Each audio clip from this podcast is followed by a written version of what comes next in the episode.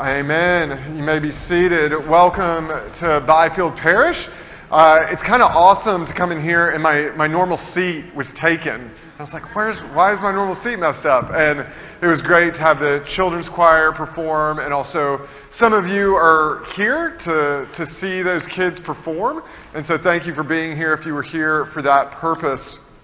Uh, it is awesome to have you here with us.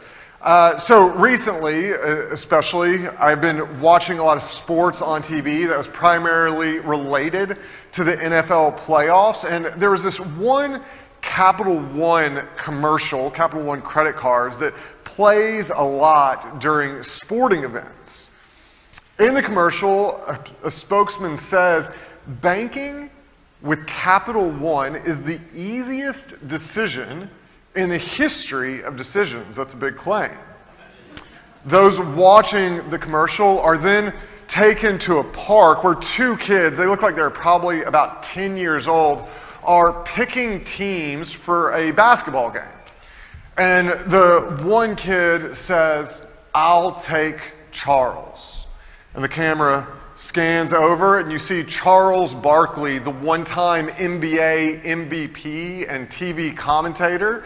He goes, Yes! And he hops on the team. And then it shows the second kid, and the second kid kind of rolls his eyes and he's like, I'll, I'll take Billy, who's like another 10 year old, right? The commercial closes by reminding the audience that Capital One is just as easy of a decision. Today, we are continuing our series through the book of Exodus, and Moses is facing a decision. Last week, God told Moses who he was, the I am. In today's verses, God is telling Moses what he wants of him. This should not be a hard decision.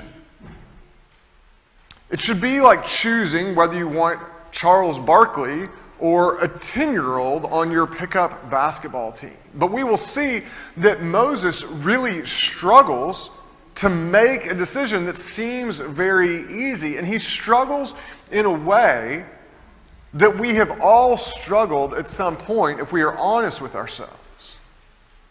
Let us turn now to today's verses. We will begin reading in Exodus chapter 4 verse 1, and we'll read through verse 17. If you're using the Pew Bibles, those verses are on page 44, and they will also be projected on the screen behind me. Hear the word of the Lord.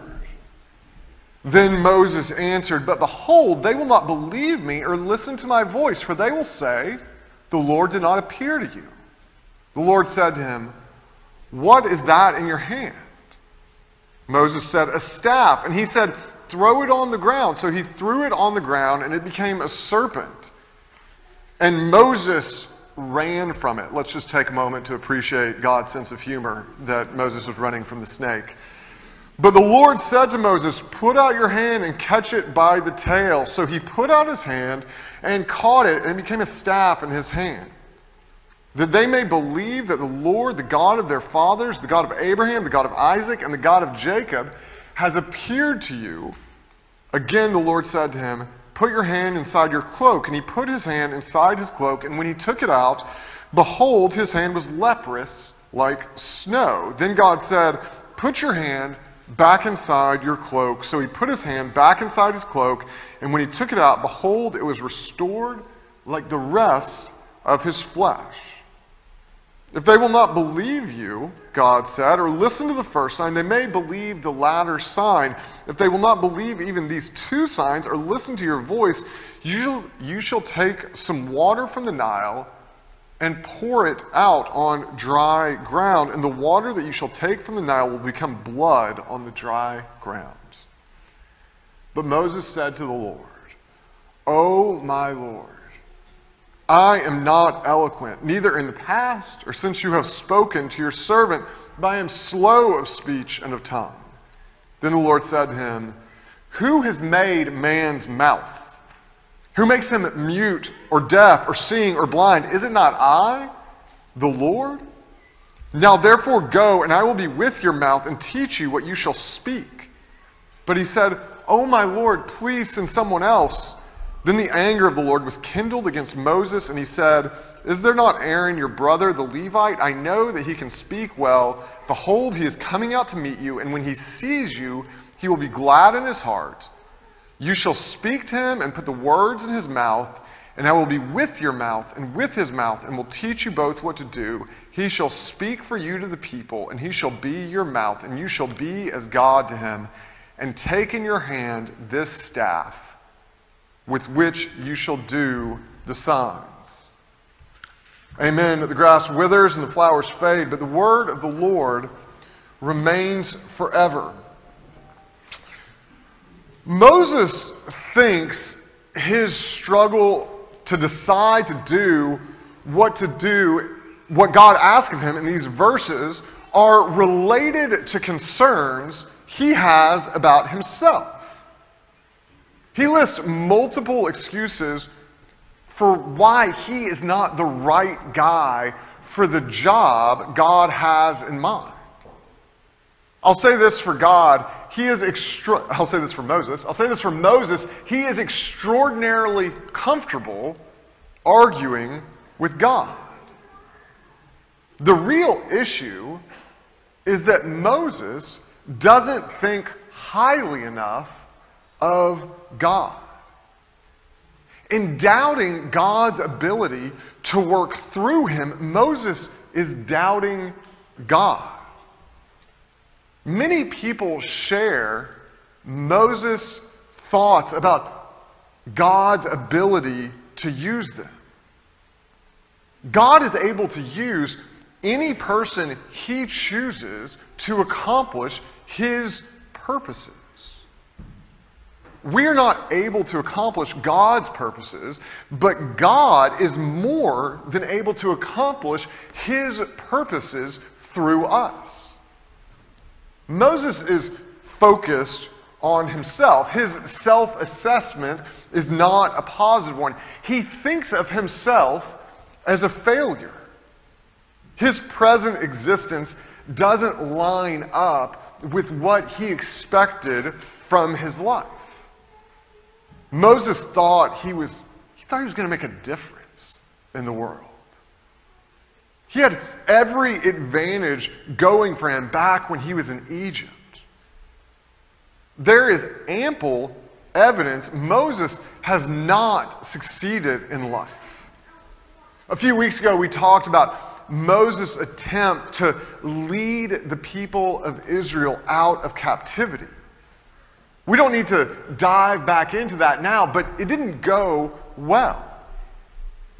The failed arrogance of youth has turned into middle aged resignation. This is a defense mechanism. If you, if you don't expect too much of yourself, then you won't be disappointed. Moses doesn't want to risk the hurt that comes with failure again. It's not hard to understand why he feels the way he does. He ends up begging God to send someone else, anyone else, in his place. A modern person might look at Moses and say, You know what that guy needs? You know what he needs? He needs more self esteem. Self esteem is not a biblical idea, though. It actually isn't even a scientific idea. I fell into this like internet deep dive a few months ago on the history of self-esteem and it was actually fascinating. So there was this politician in Berkeley, California back in the 70s named John Vasconcellos. And he started advocating for self-esteem he believed that, quote, self esteem is the best budget balancer, by far serving both to increase productivity and taxes and to reduce human needs for public support and services. Vasconcellos was able to force California universities to research the concept of self esteem because he was on the subcommittee that helped determine how these universities were funded. Through his further efforts, self esteem gained a foothold in California public schools. From there, it spread across the country. As someone who grew up in the 80s, I remember being told I needed to have self esteem. And as a 10 year old, I remember thinking, that's kind of stupid. the problem with self esteem is it is pseudo scientific psychobabble. Later research indicated the concept is basically worthless for predicting how a person will do in the future. Self esteem doesn't determine how people do in life, it reflects how they have performed in the past. I'm not bad at singing because my self esteem is too low.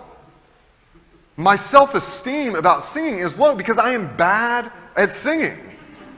I have a proven track record. It turns out telling a child or an adult, they should just think highly of themselves, is mostly pointless, although sometimes it is actively harmful. The solution to Moses' poor self image is not for him to develop better self esteem. Neither self esteem or self loathing is how people should look at themselves both are a rejection of what the Bible says about people. Let's deal with self esteem first. Moses has plenty of evidence against why he should think highly of himself. He actually tried to do what God is telling him to do before, and he failed as badly as you can fail. He never even got a single follower. The first two guys he tried to lead asked him, Who made you our leader? Self loathing isn't the solution either. Moses is convinced God can't use him. God pushes back on that in these verses. If you were to fast forward a couple of books to the closing of the Pentateuch, which is what the first five books of the Bible are known as, those verses, they talk about Moses in retrospect. Deuteronomy 34, verses 10 through 12 say, And there has not arisen a prophet since in Israel like Moses, who the Lord knew face to face. None like him for all the signs and wonders that the Lord sent him to do in the land of Egypt to Pharaoh and to all his servants and to all his land, and for all the mighty power and all the great deeds of terror that Moses did in the sight of all Israel. Wow. Looking back, the author of the end of Deuteronomy stated unequivocally that there was no one like Moses. There was nobody like the guy we see in these verses whining and sniveling about his shortcomings. God saw potential in Moses that Moses was incapable of accessing himself. Moses either thought too highly of himself when he tried to do everything on his own, or too lowly of himself when he argued God couldn't use him. The common explanatory factor for Moses' inability to unlock his potential is that he was focused only on himself. God wants Moses to focus on him. God doesn't deny that Moses has no capability of pulling off what God has commanded him to do on his own. Instead, God shows Moses what God can do through him. First, God tells Moses to throw his staff on the ground. It becomes a snake. God then tells Moses to pick it up, and Moses does, and the snake becomes a staff again. Next, God tells Moses to put his hand inside his cloak. When Moses pulls it out, it is covered with leprosy. God then undoes the leprosy.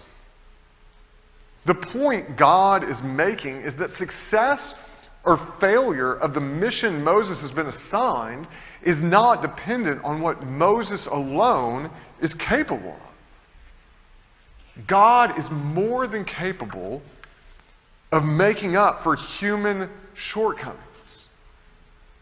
A few verses later, when Moses said he can't speak well, God responds. He says, Who has made man's mouth? Who makes him mute or deaf or seeing or blind? Is it not I, the Lord? Now therefore go, and I will be with your mouth and will teach you what you shall say. In the New Testament, Paul describes a similar conversation with God. Paul asked God three times to remove a limitation he experienced. In response, God said to Paul, My grace is sufficient for you, for my power is made perfect in weakness. Moses' inability to accomplish anything from God is, doesn't mean he is called to passivity. For Moses to do what God is calling him to do, he must trust God. God doesn't say to Moses that God will do everything that needs to be done. Even in these verses, you can see God raising the bar for Moses, the first thing Moses is supposed to do is grab the tail of a huge snake that used to be his staff. I don't know about you, but there'll be like a garter snake in the yard, and I'll, I want to show off to my kids and act like I'm tough, right? And I'm like trying to pick up the garter snake, and it's terrifying, right? We're talking about like a foot long garter snake, and I'm like acting like I'm wrestling a king cobra out there, okay? This is not a small thing. Moses has a part to play. He is going to have to go to Egypt, speak to the Hebrews, contact Pharaoh, and perform signs. That is only the stuff Moses knows about as he has this conversation with God. Imagine how he would be responding if he knew all that was coming. Moses is going to have to act on the belief that God is able to work through him. Faith in God leads to action. Last week we talked about how God is unchanging. He is immutable in that he is an unstoppable force. If we are with God, we will be moving with him. James 2:17 says faith by itself if it doesn't have works is dead. Intellectual belief that results in no action is not faith. Moses has told God all that he can't do. God pointed out he would be with Moses. He provided Aaron to speak for Moses. He still expects Moses to play a part. In verse 17, God says to him, And take in your hand this staff with which you shall do the sign. Moses isn't really doing the signs, though, right? God is doing them through him. Moses can't do anything on his own.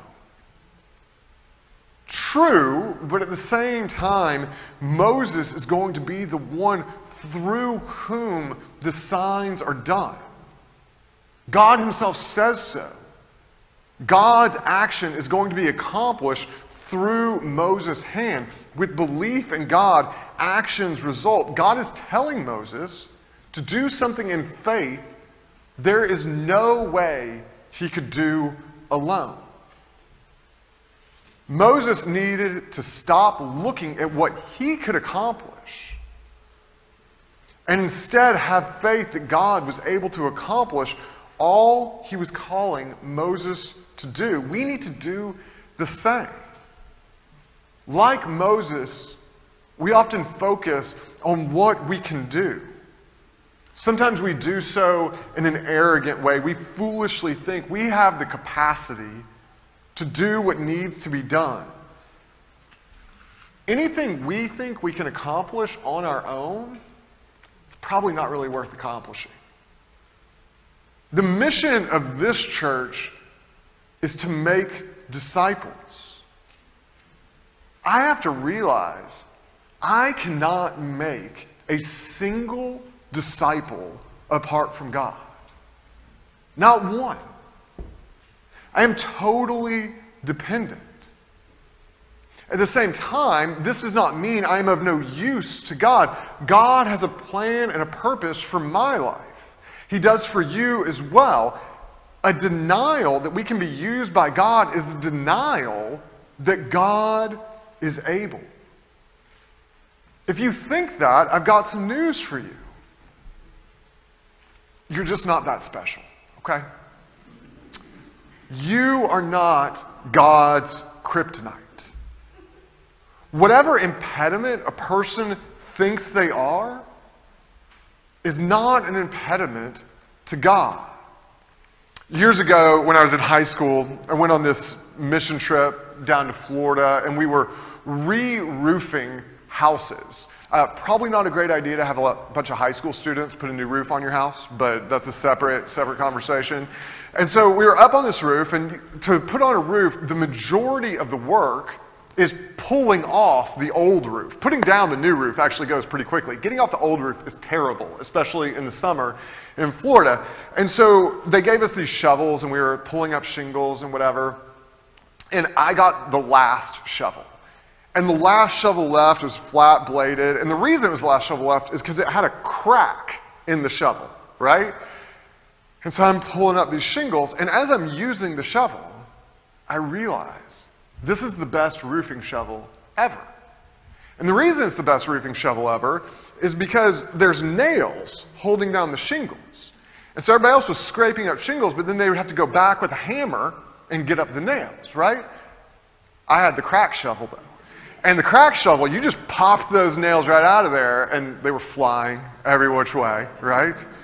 I, but I perfected using this, this broken piece of equipment. And I tend to think of myself a little bit like God's crack shovel. Yes, I messed up, but God somehow uses those imperfections for his purposes.